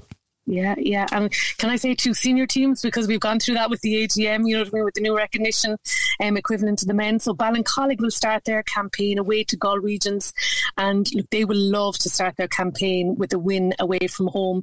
Um, Galwegians would have got the edge on them last season. So, um, you know, we don't know what's happened during the summer uh, and it's, you know, with those first league matches, anything can happen really. Um, so look, we're, we're wishing Ballincollig the very best luck um, away from home. And UL Bohs are also away from home to Old Belvedere, and um, look, they're very strong, very experienced side. They'll miss their head coach while she's been in Japan, um, but you know what I mean. They, there's a lot of experience there coming through, and we are looking forward to seeing they've a, a lot of new signings this season. So um, I'm looking to see looking forward to seeing those girls in action. Yeah, and as you said, it's senior, so it's a big step up again yeah. for everybody involved here, not just the Munster clubs. And it's important that they, you know, they try and get off to a positive start. But irrespective of how they go in the early weeks and months, this is another big step for Munster women's rugby. Uh, Wendy, like these are changing times. Um, it's great to see two clubs at that senior level. Hopefully, we'll see a few more as time goes on. But is it all about finding your feet initially at what is it going to be an ultra competitive grade? Yeah, so look, uh, uh, I mean, the goals from the two different clubs are, are going to be very different. UL Bohs will want to strong, start really strong. They'll be, you know, I mean, they want to win that uh, women's AIL league. There's no doubt about it. And, and we have a new structure this year where the, the league will be wrapped up before Christmas. Ballincollig, you know, we might say it's a game of survival. You know what I mean? It's only year two where they had, you know, an adapted women's AIL last season. But um, they would like to finish mid table. They'd like to, you know what I mean, start and compete with this, with the, you know, especially with the likes of Galwegians. It'll give them a, an idea of where they their measure is at. Um, and I suppose like a middle middle table finish would be a superb result for Ballincollig this season. Yes, indeed, and good luck to both those clubs. We're going to talk to members of each of those clubs as the season progresses, certainly here on the Big Red Bench, and make sure we keep an eye out and an ear out for how they get on on our weekly segment here on the Women in Sport podcast as well. We finished this week uh, on the international front with the Irish senior team historic first tour over to Japan, having led the series 1 0. Unfortunately, they came up short in the second test, 29 10 to Japan, a thoroughly deserved win for Japan. Um, and as disappointing as the result is, uh, we're going to take uh, the overall view of this, Wendy, and take a step back and try and explain to people just how important it was and how, again, we're talking significance. We're talking about club level intervention. We really are talking about something significant at international level when an Irish international women's team go on tour to Japan. They tie the series 1 1. Lots for Greg McWilliams to think about. I think he's gotten a lot of players on the plus side that have come put their hands up for future selection. I think that's the big thing. And good to see the Munster players doing themselves no harm at all either. Absolutely. Look, I mean, Japan did have a comfortable win. There's no doubt about it. I suppose people mightn't realise that this is an experienced Japanese side. You know, they're preparing for the World Cup, which is only around the corner. They have several players playing on, on a professional level outside of Japan. And look, if you watch the match on Saturday, you have to talk about their number nine. Just a beautiful player. Her speed, her pass is just to be admired. Admired. Um, you know, and Ireland wouldn't have been used to that humidity either that they're playing with. But I suppose, you know, for me, watching the um, Irish management um, not they weren't afraid to feature those new girls, those new players, and give them much needed um, game time to see. Know I mean where they are at. So if you want to take away the positives, we had nine new caps over two tests, and that experience will stand to the players. You know what I mean going forward. You know what I mean. It's a really important Six Nations coming up for this this season. We need to finish in the top three, um, to be placed in the upper tier of, a, of the new World Rugby um, competition. But um, I suppose there were a couple of talking points just to mention. I suppose you know the former England international Joe Brown, um, she featured for England and uh, for Ireland, and people might say how you know there's new rules there in relation to the World Rugby eligibility rules. So um, Ireland have gained Joe, despite having seven caps previously for England. You know they had a few injuries in key positions. Um, we'll just mention you know I mean our own Dorothy Wall had to drop out due to due to injury in the back the back row, and Sam Monaghan second row was also unavailable, and they would have been key players for him. You know going into this tournament. Um, our own Nicole Cronin, you know, unfortunately getting injured very quickly in the first test, but he will have learned an awful lot in what happened on the pitch on Saturday. Indeed, he will. And just the fact, I think that the players got to spend a lot of time together, the bonding that goes on off the pitch, which we spoke about in previous episodes as well. You can't really put a price on that. That that builds um, an inner core, an inner belief that, as you said, Ireland are going to need uh, come later on if they're going to finish in the top three. So disappointing result, but I think there's so many positives on the overall side of things, again, we're not trying to be too cliches here, but it is hugely important to see an Irish women's senior rugby team on tour performing and let it be the first step of many more tours to come. Absolutely, and I and, and we're not taking away from you know underperformance. Mm. They'll be going through their video analysis. They'll have done that by now. There's lots and lots to work on. You know what I mean, and, and it's important that we acknowledge that but it is their first tour, you know what I mean, away from home, other side of the world, um, and a wonderful experience. And, you know what I mean, it shows the investment the IRFU are now putting into women's rugby. This is only the first tour. There's lots of great plans. I mean, I'm sure we'll have the Amanda Bennett report out soon, you know, and the recommendations from that. And we're going to hear, I would, I would suspect in the imminently we'll hear very much about the, the new contracts that are going to be there for the girls. Yes, lots of positives as we like to we like to hear those positives when and there are lots of positives. We're not just putting them out there. And as you said, despite the underperformance in some parts of that game, there's stuff to work on for Greg McWilliams. And so look, let's hope for bigger and better from Ireland as the year progresses and into 2023. Before we let you go, there's a very important coaching workshop taking place this weekend in Cork. So next Monday in um, Dolphin, anybody involved in the women's game, seven to eight thirty p.m. Um, and the topics being covered will be dynamic warm ups and mobility, and then the tackle and the breakdown. So if there's anybody involved in girls or women's rugby that wants to come along um, to Musgrave Park to Dolphin next Monday night, seven to eight thirty. Um, tonight they're in, in Tralee, but uh, and the following week. Uh, Limerick and Dungarvan. Um, I'll mention those next week, but um, just to get those uh, that message out there for anybody who wishes to attend. Excellent stuff as always. Thank you very much to our resident expert on all things rugby, Munster Women's Rugby Chairperson Wendy Keenan. We'll talk to you again next week. Thanks, million, Ger. The Big Red Bench. Saturday and Sunday from 6 p.m. EchoLive.ie and the Echo newspaper Camogie columnist Linda Mellerick joins me in this week's podcast to review the latest round of the SE Systems Cork Camogie Senior Club Championship, the permutations for each of the groups heading into the next round of matches, and I get reaction from Cloughduv's SE Systems Senior Championship win over Newcestown from Lisa Lynch, Briege Corkery, and Anne Marie Healy. Now, the 2022 SE Systems Cork Camogie Senior Championship is seriously hotting up um, after a couple of rounds of action. Four groups, lots of fantastic games, and some terrific individual performances already this season. There's only one person to turn to if that's the case, and that is the Echo Live.ie and the Echo's uh, Camogie uh, columnist Linda Mellerick, who joins us here on the Big Red Bench. Linda, how are you? I'm good, thanks, Ger. you? I'm very good. Um, we we met at the weekend at a, at one particular game uh, where we were both attacked not by the crowd but by midgets and flies and God knows what else. You survived, I assume.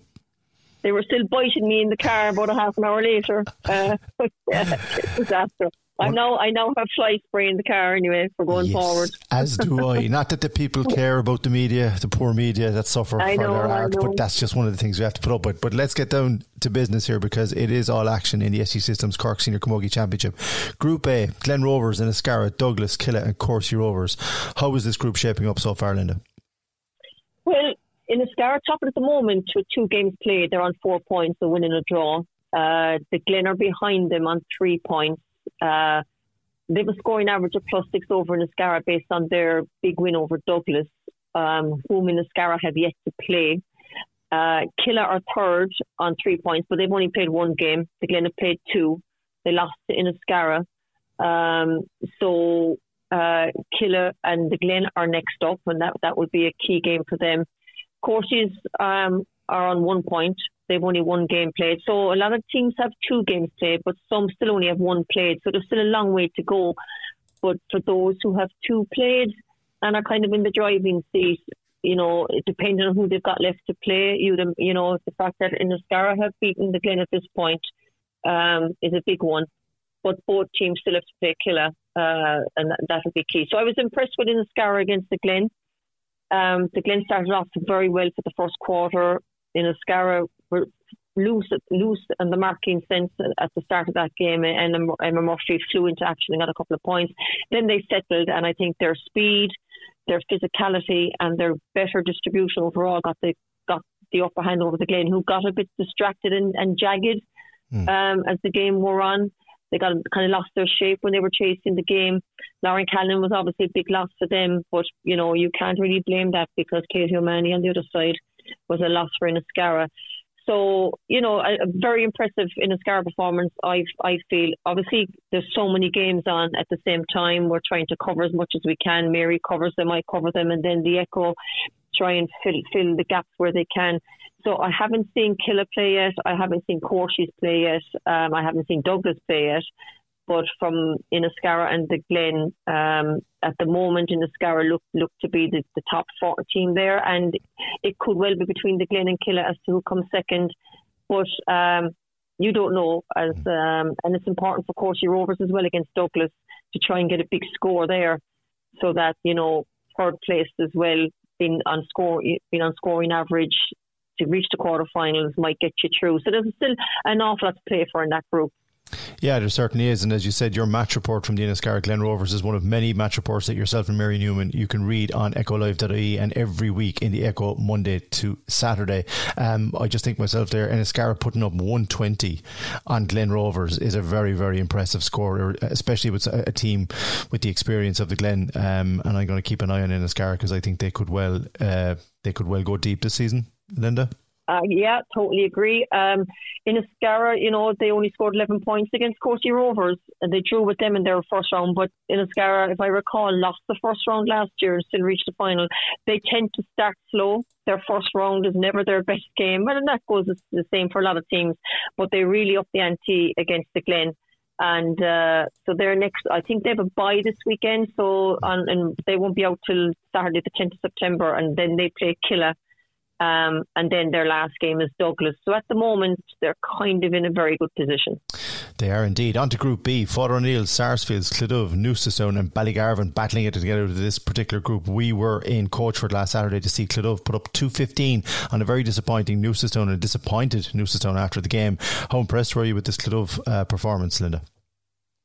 Yeah, Cloughduv will be thrilled with where they are. They've two wins from two. Um, they feel themselves if you know they're still improving, but this has given them a massive confidence boost. Um, it was a, it's a great start for them. They probably have their the tougher games ahead though. They're playing Sars, I think, this coming Sunday. Then they face then they face Ballygarvan. That game could turn out to be the decider between Ballygarvan and Cloughduv as to who finishes second. So you know it's still all to play for in this group. Uh, I haven't seen Sars play yet. I would have expected them to have scored more than 211 against Father O'Neill's, though. So that would concern me from a start perspective. Ballygarvan are also on three points. Um, Sars are ahead on scoring difference there. So at the moment, you know, um, on six points with two games played. Father O'Neill's and Newcestown have two games played each, but have zero points returned from those. So then you've Sars and Ballygarvan both on three with only one game played, and Cloughduv have yet to play Sarsfields and Ballygarvan. Um, you know, on reputation, you'd say Sarsfield would top the group, and Cloughduv and Ballygarvan would be fighting for second spot, but you don't know. You don't know. Um, but yeah, so far so good. And for, for Cloughduv, I think Neve McNabola, Lisa Lynch, Laura Buttimer, Neva Barry Murphy, Rachel Hurley, Amy Shepherd, they're all doing very well. And Cloughduv would be delighted where they are at this moment in time.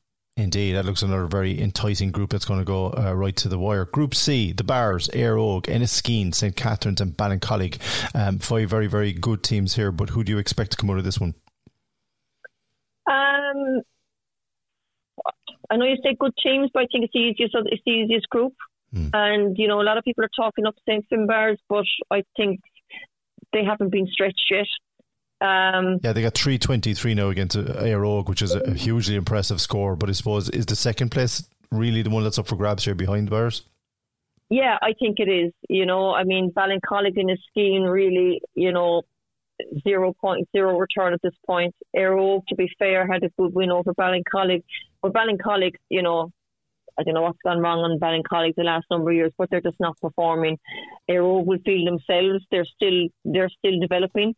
Um, St. Finbarrs would be a long way down the the road as regards underage and development than than Éire So I would think St. Finbarrs are going to top this group pretty comfortably.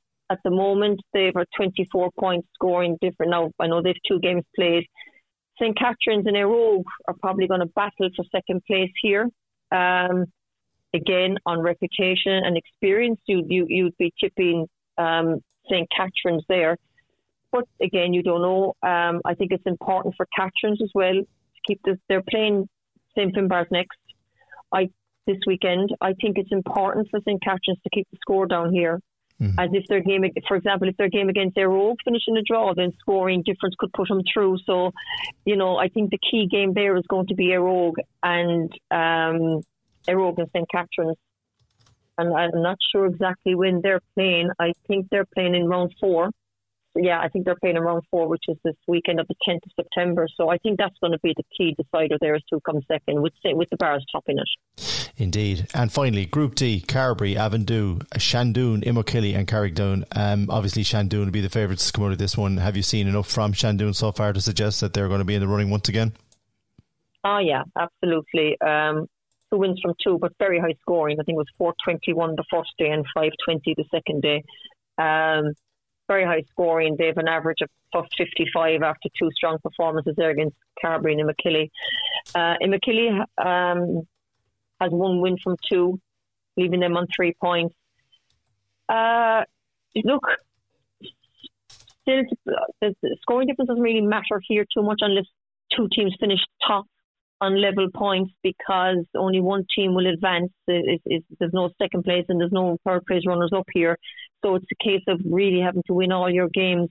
Seandún play do on Sunday, and if they win, they're that they're probably home and host.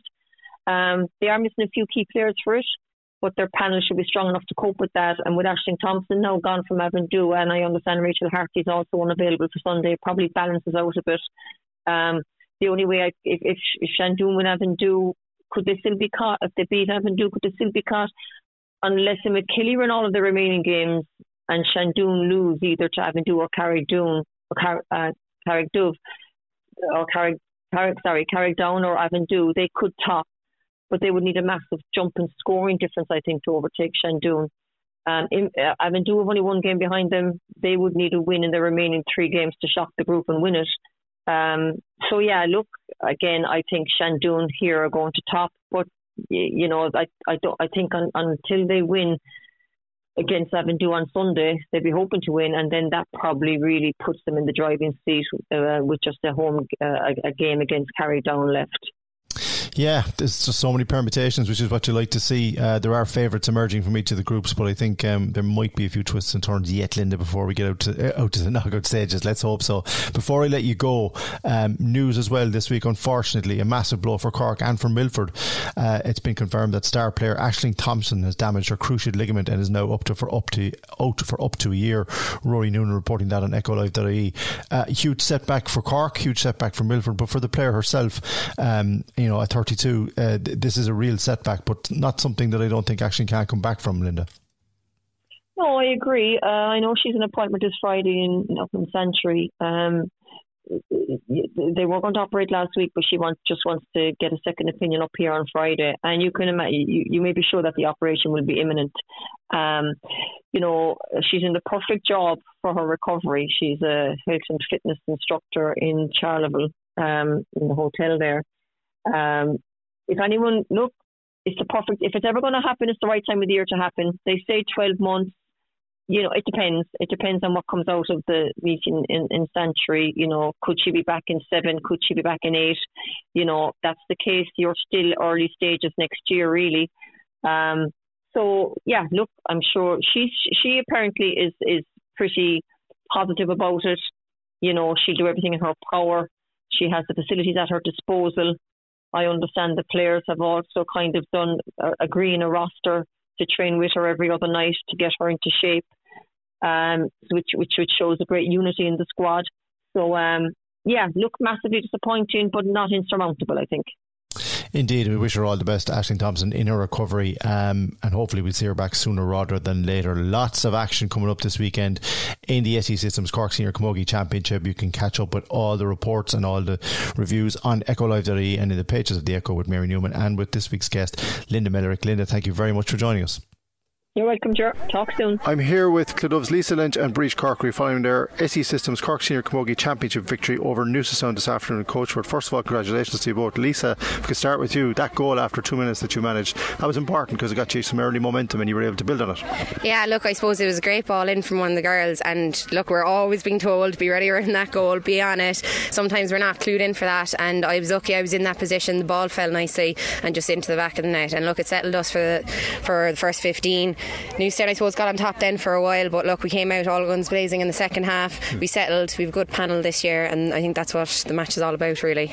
Uh, a tough physical game today rather than a free flowing one. I think it's fair to say you're going to meet those kind of challenges as the championship goes on. How important is it for the younger players just to be exposed to that and get used to that? Uh, to be fair, like we've a, we are a young team. We've very like we've minors coming up. We've younger girls, and John, they're the ones driving us on. I'll tell you this now: we're there. We're there to back them up. A few of us are more physical we don't let them go down like on their own. You know, we're in there for each other. We battle for one another. But look, the pace they bring into our team is super, and they're teaching us. I'd say more than we're teaching them. To be honest, yeah. Speaking of youth and vigour, two fantastic late points from Briege Corkery from yourself. Um, you love playing Camogie. I know how much it means to you. How much does it mean to be playing in such a, a really good team this year? Two wins on the, on the board already. It's very important, as you'd know, to gain that momentum early in the year. Um, yeah, look, I suppose it is great to be back with the girls. Um, look, the points just came, you know, maybe the, t- the I was only just on and, you know, girls were getting tired and stuff like that. So, look, they just went over the bar, l- look at it with. But um, like that, I suppose, you know, it's great to be back. The girls, there's a fantastic panel here, um, great bunch of girls, and the management are training training us well and, you know, I suppose gelling us together. And I think we we know ourselves, we, we've underachieved a small bit um, with the last couple of years. And I think, you know, we're just training well and enjoying it is probably the most important thing. And I think all the girls are doing that. And, you know, um, it was lovely to get a run out today. Well, I didn't know whether I would or not, but it was it was nice to, to join the girls because I suppose when you're playing or when you get a game, you feel more of a part of it as well. And um, so, yeah, it was it was lovely to be back. And just another thing is the numbers that you've got this year. You've got a really strong but a very big panel as well. It hasn't always been that way with Cloughduv, and it's important because you're going to need every one of them as the year goes on. Yeah, I mean, I suppose our juniors are still our juniors are still um, still going. I suppose I wasn't regraded this year, so that was probably why I got the game. And um, so yeah, we have a very strong panel, and I think the the the second team are really pushing us yeah. on as well, and it's giving loads of people loads of games as well, which is fantastic, and it's great to see. Um, great to see the numbers out and stuff like that. And all players have come back to the mm. the junior setup as well, which has really brought on everyone to drive on. And you know, as, as Lisa said, we're all learning off each other still, and that's the main thing. Excellent. And Lisa, just finally from you, two wins on the bones, two more games to go. This is where you wanted to be at the start, no matter how you managed to get there. But how important is it for Cloughduv, you know, to keep this momentum going now because you just can't take your foot off the pedal because there's so much talent in this year's senior championship. It's very hard to call, but you're in the mix if you keep going the way you are. Look, I suppose as Briege said, last few years we've underperformed. This is, I suppose, the year that we're we've started well. First year in, geez, I'd say ten years we've started well now, and we just want to keep that momentum going because you start as you mean to go on and we want to drive it on from here. The next two matches, they're just as important as these. If we keep this momentum going, we keep the group together, we keep that circle tight. Josh, look, might be a different Cloughduv this year, hopefully. Excellent. Lisa, Briege, thanks very much. Thanks, thanks sir. I'm here with Cloughduv's Anne-Marie Healy following their SE Systems Cork Senior Camogie Championship victory over Newcestown today in Coachford. First of all, Anne-Marie, congratulations. Um, that's a very comprehensive win and two on the bounce now, so must be delighted with the performance today. Yeah, we're delighted with the girls. The girls have worked hard for this. It's not over yet. We've four games in this, and the round robin is great. Two hurdles over. We've another two to go. So hopefully we'll keep going. Yeah, it's all about momentum in these small group games because they're quite important. And you've quite a number of young players that came off the bench today, and some that played really well for you. Yeah, we've a few girls came up now from under 16 that have played Cork under 16, and others with the under 17 development squad. They really are showing and they're making their presence felt, which is great, and putting pressure on the older girls as well, which we need as well. Always. That early goal from Lisa Lynch inside the second minute, that was crucial for you because it got you off to the best possible start. Crucial start, great start, and they built on that. Now we missed another few, but look, that's the way it goes. Newcestown are a tough side. I'm sure they'll do well in their next game, but we were lucky today. We got a bit of a rub of the green, and we'll yeah. keep going on to the next one. It was a very stop-start second half. There was quite a lot of fouls. It's just one of those games. But I think that second goal from Neve McNavola that really did settle you down. Neve played very well. They all played very well. Look, that's the way it goes in games. You're going to have scrappy games. The heat, everything today, like it was a factor as well. Yeah. And look, we got over it, and that's what we wanted. Two wins under the belt, two matches to go. But you must be delighted with the momentum that you've gained, as I said at the start. But um, does it does it help those games come um, on a regular basis, week after week? Gives you time to prepare. Depends if you have the injuries or not. Do you know, it's, it's great. Um, at the moment, we're not, we don't have injuries. We have girls playing football as well. Yeah. That's a factor. Like we next week now, we have girls playing football on the Sunday. Mm. We're out on the Monday. Mm. That's going to come into a big factor. We're out again the following weekend. They have football as well, so. I wish that could be different, but that's the way it is. So okay, but just for now, following today, you must be putting up a good score as well. Two fifteen is a really good day for you. Super. Anybody gets two fifteen. Super score, like, and as long as we keep it going, on to the next match. Excellent stuff. Thank you very much. Thanks. The Big Red Bench. Game on. Saturday and Sunday from 6 p.m. The second round of the 2022 Cork LGFA Senior Club Championships delivered another set of intriguing matches and no little controversy. Echo Live.ie and Echo Newspaper Chief Sub Editor Rory Noonan joins me on this week's week's Big Red Bench to discuss Mourneabbey defeating Kinsale for my edging Valley Rovers, Clonakilty's first ever senior win at the expense of Inch Rovers, and Aghada squeezing past Bride Rovers. We also look at the opening round of the Intermediate County Championship results and look at the state of play in the Junior A and B Championships. Right, now on the Big Red Bench, we're joined by the chief sub editor of EchoLive.ie and the Echo newspaper, Rory Noonan, to go over the past weekend's action in the Cork LGFA Senior Club Championship. Rory, you're very welcome back to the bench. How are you?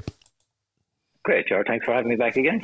Yes, excellent stuff. We've a lot to get through, but we're going to start with the game that was played on Monday night, and that was the game between Clonakilty and Inch Rovers in Killeagh in Group 2. Um, a significant result on the night, 114 to 112 for Clonakilty, their first ever win at the Senior Football Championship, but it came at a cost because the sending off of Cork Intercounty goalkeeper Martina O'Brien um, was the one disappointment at the end of that evening. But let's just focus on the game first because uh, you obviously were there and you were reporting on behalf of the Echo. It sounds like a very tight game and a game in which Inch really roared back into it in the second half.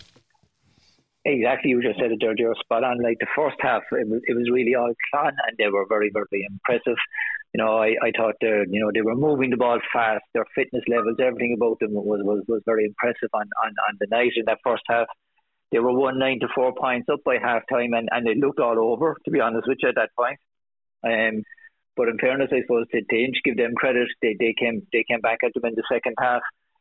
The goal, I suppose, came in kind of in the last few minutes for Inch to give them then a bit of bit of a bit of life and a bit of kind of you know reason to keep going to the end. That made it one nine to one fourteen at that point, and they got the last three points to, to tighten it up. But overall, you know, it was great for Clan to get their first win. They definitely deserved the, the win on the night. They had some great, great displays.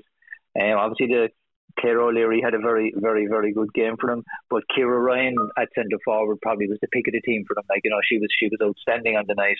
Um, you know, they couldn't uh, they couldn't uh, stop her. They won seven of their total, so you know she she she that that I'll give you the, the, the level of the game she played on the night. Um, but overall, as a team, um, they were very, very impressive, and they can take an awful lot from that match. You know, as you said, their first match up senior, and, and to, to get off to a winning start because no matter what you say, going down to Killeagh to play Inch is never, never easy. And uh, that was shown in, in, the second half the way Inch came back. So they'll be, they should be very, very happy with that. The negative, as you mentioned, unfortunately, was Martina's sending off late on. Um, obviously, it, what was said afterwards was that it was something that she said to the umpire. Uh, that she got the red card for. Um, like a lot of people who were standing at the, on the on the halfway line, we call it for the want of a better way of putting it. You're not going to hear what was said from there. So I don't know whether she said what she said or not, but that's what the referee gave her the red card for. What he said was it's something she said to the umpire, and she got the straight red. So now, unfortunately, it looks like she could potentially be missing for up to two matches for for Clonakilty um, going forward next the next two games, which will obviously be a huge loss to them. Yeah, and as I said, it's the one negative, I suppose, coming out of it from Clan's point of view. Historic, and they're like winning their first ever senior club match, but they've got Aghada and they've got uh, St. Val's in their next two matches before playing Bride Rovers. And again, we don't know what the appeals process is going to take, when or where, if that's going to happen. So we're not going to talk about that. But what we do know is that uh, at worst, it's going to be two games without their goalkeeper for Clonakilty, something that they're just going to have to overcome and hopefully ride it out towards the end of the, uh, of the group where they face Bride Rovers in their final game. Just one quick word on Inch, Rory, because they were look they were well beaten in the first day out. Um, uh, you know, by by uh, by Rovers, but they, they bounce back really well here. They're a very experienced team. There's an awful lot of experience in that team. Obviously, you know they're up against it now. They're not playing next weekend, but their final two matches against Aghada and that last one against Vals could well be crucial for them if they want to get anything out of this group. Oh, absolutely, and it's a simple case of they have to win them. End of story. You know, you can't put it any other way at this stage. I mean, you know, you have to have to beat Aghada. They have to beat Vals if they are going to progress the, in and into the champ in the championship. Um, you know, Sarah Harrington played well for them um, at half back last night. Um, Annie Walsh was probably their standout player again. She got she got eight points from them again. And Marie O'Connor got a great goal. Um, you know, being the, the former Cork player like Annie Walsh, but they're just you know they, they have a couple of injuries and, and, and things like that that probably are hindering them at the moment. But uh, any you know if, if you take Annie Walsh, Sarah and Marie O'Connor out of that team. Um, they're they're struggling a bit. Tara Hickey went off in, injured at half time as well last night, and like she had started well for them as well. Um, they missed her influence in the half forward line in the second half. But you know, you would be worried about Inch um, going forward. I on the displays I've seen of them so far, can they beat Aghada? I would be slightly reluctant to say they can. Um, but the Vals match they should they should they should beat Vals. But but you but but with Inch you never know. You know they're they're the type of team now that will rally over the next week or two, and then will come out all guns blazing. I suppose from their point of view, the big thing that will disappoint them is in the both matches, the Bride match, their first match, and against against Clan is that they had bad starts, and, and you can't afford to do that at senior senior level. Just simply can't afford to do it because, as you know yourself, you hmm. get off to a bad start. It's very very hard to recover. Yeah, that's it, and that's the thing. But as I said, I think I think it was interesting what you said there. The key with Inch, I think, in the in the position that they're in compared to other senior clubs, the experience they've got and the sideline with Noel O'Connor with all the selectors and those players, they know what it takes um, to get out of those situations. There is one sting left in the tail of that Inch team, so it may well come down to that final game against Vals. We'll see, but uh, a lot of football to be played yet. The other game uh, in that particular group, uh, between uh, sorry, in Group Two involving uh, Clonakilty and, as we said, Inch Rovers was Aghada and Bride Rovers. And Aghada uh, coming out on top here, uh, 2 9 to 1 11 winners. Again, another narrow uh, victory, and it just shows how tight it's actually going to be this year in the actual championship itself. Um, we talk about uh, they had injuries going into the game, but they also uh, lost Sarah Lee the last day to a hand injury. Um, they're already missing Marie Ambrose, but on this occasion um, they came out on top, winning two ten to one twelve. Uh, Bride were up seven six at half time, but it has ability again to build on their previous win over Vals. Saw them uh, twice find the net in the second half. Amy O'Connor and Caitlin Smith raising green flags there with Roisin Phelan once again, Rachel Lee Bridget Wall and Maeve McGrath also impressing. And just a quick word on Bride Rovers. Disappointing result, obviously, for them. But once again, Katie Quirk underlining her class, scoring 1 6. And they also had Sarah Murphy and the likes of Aoife Reardon, Eleanor Hearn, Grace Carney, and Leah Hallahan uh, playing well as well. But a, a, very important win for Aghada. And considering the injuries they've got, Rory, as I've mentioned there, to have to have two wins on the board, um, a real boost for them heading into the second half of the group stage. Absolutely, and and I suppose if if, if we're honest ahead of the match, we, everyone would have probably fancied Bride to beat them. So you know, from that at a point of view, it's a it's a huge win. You mentioned one of the goal scorers there, Amy O'Connor. I'm wondering have we got another another jewel star in the making here? You know, the well-known Camogie player now now now playing with with Aghada um, in in football. Um, Ger Looney, the manager, I, I believe, uh, through Hannah, his his daughter, kind of tried to convince Amy to come down and join them, which she which which which she has. Um, and you know she was it was a very very good underage player with, with, with Cork. I think she played up to minor, if my memory is correct, with Cork in ladies football. And um, she hasn't played in about I think about ten years or so at this stage. Giving away her age now, she probably killed me for that. but she's she I think she's played in about football in about ten years, and and I'm told that believe it or not, she went down for first time, trained Saturday, played on Sunday and got the winning goal. So that kind of tell you the, the, the, the, the yeah. rider over stuff, like you know. So, but for a had a, you know, that was a huge, huge win. And as you said, they have two wins on the board now. A massive confidence boost to beat a, a very, very much a fancy bright side to take top spot in that group. You know, so that's a huge, huge win for Aghada. Indeed, they have a yeah. big match coming up big match coming up now against away to Clan, so that's going to be an interesting one. It is for two teams, yeah, that that, that obviously want to win and keep the momentum going, and as well uh, this this weekend an equally important match, a chance for Bride Rovers, um, you know, to bounce back uh, here, and they're taking on St Val's, and the St Val's team that put it up to Aghada for long stretches of their opening game where they where they, they, they lost narrowly as well. So a lot of football to be played yet in Group Two this weekend. Bride hosting St Val's and Clonakilty welcoming Aghada to Ahamilla. Now we turn our attention to Group One in the Senior Football Championship, and once again, the reigning county and Munster champions, um, as if it needed saying and as if we needed reminding Rory, they in a repeat of last year's county semi final, 10 19 to 3 7 final score. Mourneabbey defeating Kinsale, and this is a good Kinsale team. Clearly, Mourneabbey um, have all their players back. Clearly, they are not giving up anything lightly this year, and once again, one player on that team starring with the with our top scoring. Absolutely. I mean, you know, you mentioned there, like they, they, they're definitely are laying down markers here and, and saying to all others, you know, you want our title, you're going to have to really, really up your game and battle hard for it. But um, Doireann, Doireann is just Doireann O'Sullivan is just been an unbelievable form for them. Um, you know, she played 40 minutes, believe it or not, in that match, and I think it was 6 3 she ended up with. She played yeah, she she played. She only played forty three or forty four minutes the previous weekend and had five goals as well in that game and a couple of points. Like so, she that'll tell you. I mean, she's not playing full matches, and look look at the score she's returning. you know, comes to the later stages of the championship when it's highly likely she'll be on for, for, for the full 60 minutes. You know, you, you if you're if you're facing into that, you would be a little bit fearful. Mm. So she is absolutely on fire at the moment. Um, and she's been backed up by others like I mean Ciara pulls Ciara O'Sullivan, her sister, pulls the strings as well around the half forward line, and you know leads that leads defenders all over the pitch trying to mark her.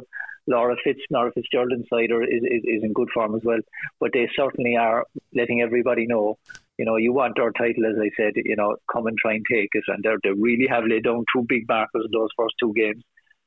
Yeah, they have. And when you think of the likes of Laura Fitzgerald, Anna Ryan, Deirdre Cronin, like the rest of that forward line, not to mention the backs, they look like they're getting getting up to speed very, very quickly. And it's, it looks like it's going to be very, very hard to take that title from them. Just a quick word I can say their first appearance of the season, Jenny Murphy um, contributed two of Kinsale's goals in a game as well that Quivo Horgan added 1 1.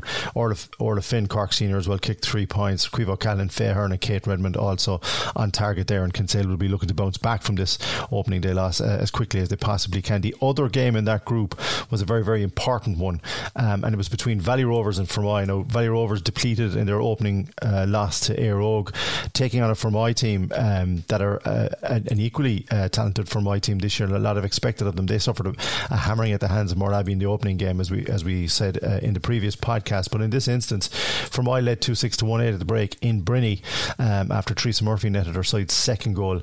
Um, Abby Scanlon had originally found the net there, but um, in the end, it was Fermoy who edged a cracking encounter 214 to 310 by a single point. So disappointment once again for Valley Rovers, but a much improved performance. The fact, I suppose, um, on day, sorry, I should mention Michelle O'Regan here for them, uh, for Valley Rovers. She scored 1 7, um, and Clean O'Regan weighed in with 2 1. But uh, the returning Kylies from the United States were back. They put in a ferocious effort from Valleys, losing by a point. And um, before we talk about Fermoy, this Valley Rovers team haven't got much time to you know, to dwell on this now, Rory, because they face a crucial, crucial game this coming weekend against the other team that they play alongside in the West Cork LGFA underage and adult leagues, and that's Kinsale. So a lot riding on this because Valley's final game will be against Mourneabbey. With the greatest respect, we don't expect them to beat Mourneabbey in that game. It really is do or die now for them against Kinsale this weekend. Oh, absolutely. I mean, they've, as you said, they have two matches played and they haven't, they, they don't have any points on the board yet. So they will be looking to the Kinsale match now to um, to try and um, pick up their first point of the season. And um, they probably showed enough against against Fermoy uh, to say that they they're a very very good chance. They'll probably go into the Kinsale match as slight favourites. You know, um, Sive O'Leary is still missing for Kinsale, and you know she she's a big loss for them. Whether she'll be back or not for this match is a bit unclear yet um, because she's still she was still stateside side last. Oh, sorry, in the states the last time I checked. Um, but if she is back, she obviously would be a huge addition to them to, to Kinsale. But in fairness to Valleys, you know, for it was always going to be a tough match. They've they've rallied from that from that first first defeat of where they only got a single point against Éire Óg. And they've, they've they hit back well and hit, um, and another day they, they could have come out on top. Like they were just a little bit unlucky, but you know Fermoy Valley Rovers are two probably very close teams. Kinsale aren't going great at the moment. I think Valley Rovers would probably take that one, or they should take that one. Yes, and just uh, just finally on, on that group in terms of Fermoy getting that victory, very very important for them as well because um, obviously as we said they'd come up short against Mourneabbey in the opening game, which we expected. But uh, this is a there's a real no they're playing Éire Óg this coming weekend, and that's going to be equally tough. But then they have a break until their final match, where again a crucial final game against Kinsale. It looks like Mourneabbey and Éire Óg would be favoured to finish in the top two. But Fermoy are the kind of team, Rory, that maybe along with Kinsale you could see making a real go of the Senior B Championship this year. Oh, absolutely, absolutely. Um, in the Euro matches will, will, be, will be interesting now to see how they do. Um, you know, in, in that because you know they have some of the players that were missing for the Mourneabbey match back now. The, um, you know, Hutchings, Ashling, and, and and a few others as you mentioned there already. So like Dave, Dave will add to their squad. They will take a lot of confidence from that win over Valleys because, as you rightly said, Valleys are not an easy team to beat, particularly down in the Shannon. And um, so for Fermoy, I don't expect them to, to be their own, but they certainly will, will give them a game. And you know, looking looking at what who would be involved in the senior B, um, from I would be expecting and, and, and hoping that they would be getting to the final at the very least of that come that come later in the season. Indeed. So that's the roundup for the senior championship. Just before we finish up, a brief look at the junior A county championship, which started this past weekend. Two matches which took place. One a West Cork derby uh, between two very, very evenly matched teams. O'Donovan Rossa coming out on top, 2 6 to not 6 away to Dohenys to get their championship up and running, while Beara uh, making a welcome return to the grade as well. They suffered a big defeat at home to Naomh Abán. And it's Naomh Abán who will host uh, Dunmanway Club Dohenys this coming weekend in the second round. While O'Donovan Rossa welcome Douglas to Skibbereen in what should be a very interesting game that's a quite a, an open Junior A championship and a lot of football to be played there. In the Junior B in Group 1, Carrigaline uh, followed up their opening round victory over Rockbawn with a 214 to 1 9 defeat of Bishopstown to make it two wins out of two at the top of that particular group.